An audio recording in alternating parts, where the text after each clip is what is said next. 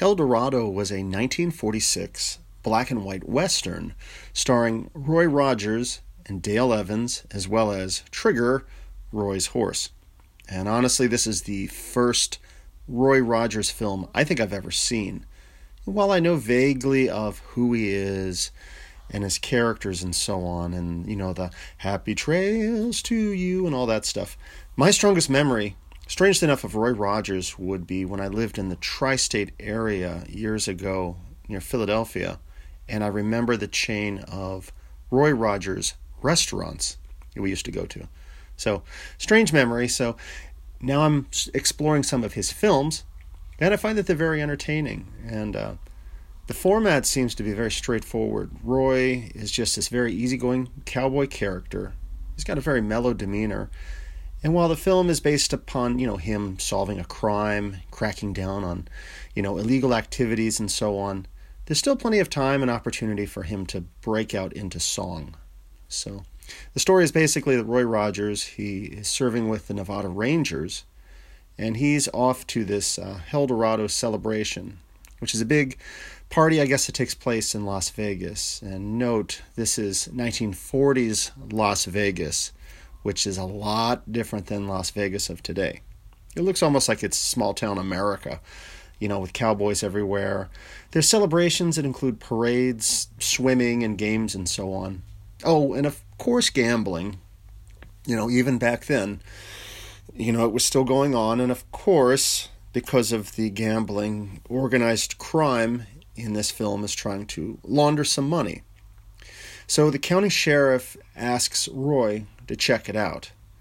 So the criminals are kind of sneakily working through this character, Alec Baxter, and using him to funnel the money. He's played here by Brad Dexter, but we only see him briefly in the film. And a side note, i have seen him in a few films recently. I think he's actually a really good actor. Um, he was in the noir film 99 River Street, and he was also one of the Magnificent Seven. So it's kind of cool to see him, you know, briefly in the film. And Anyhow, Dale Evans shows up. She's playing this socialite character, Carol Randall, and she is pretty quickly elected the queen of the El Dorado Rodeo, as well as made a deputy sheriff for some strange reason. So she joins in on the investigation with Roy to find out who is behind this money scheme. And, you know, it's kind of cute to see her get involved as well trying to solve the crime and so on. And I'll leave the story here. I don't want to give away too many details because it is a brief film and it's cute. And like I said, you know, they're solving a crime and Roy will still periodically break out into song. And I like Roy Rogers. He's basically just this easygoing cowboy always ready with a song, but he's not afraid to get into a fist fight or two with the bad guys. And I think I really need to research more of his films.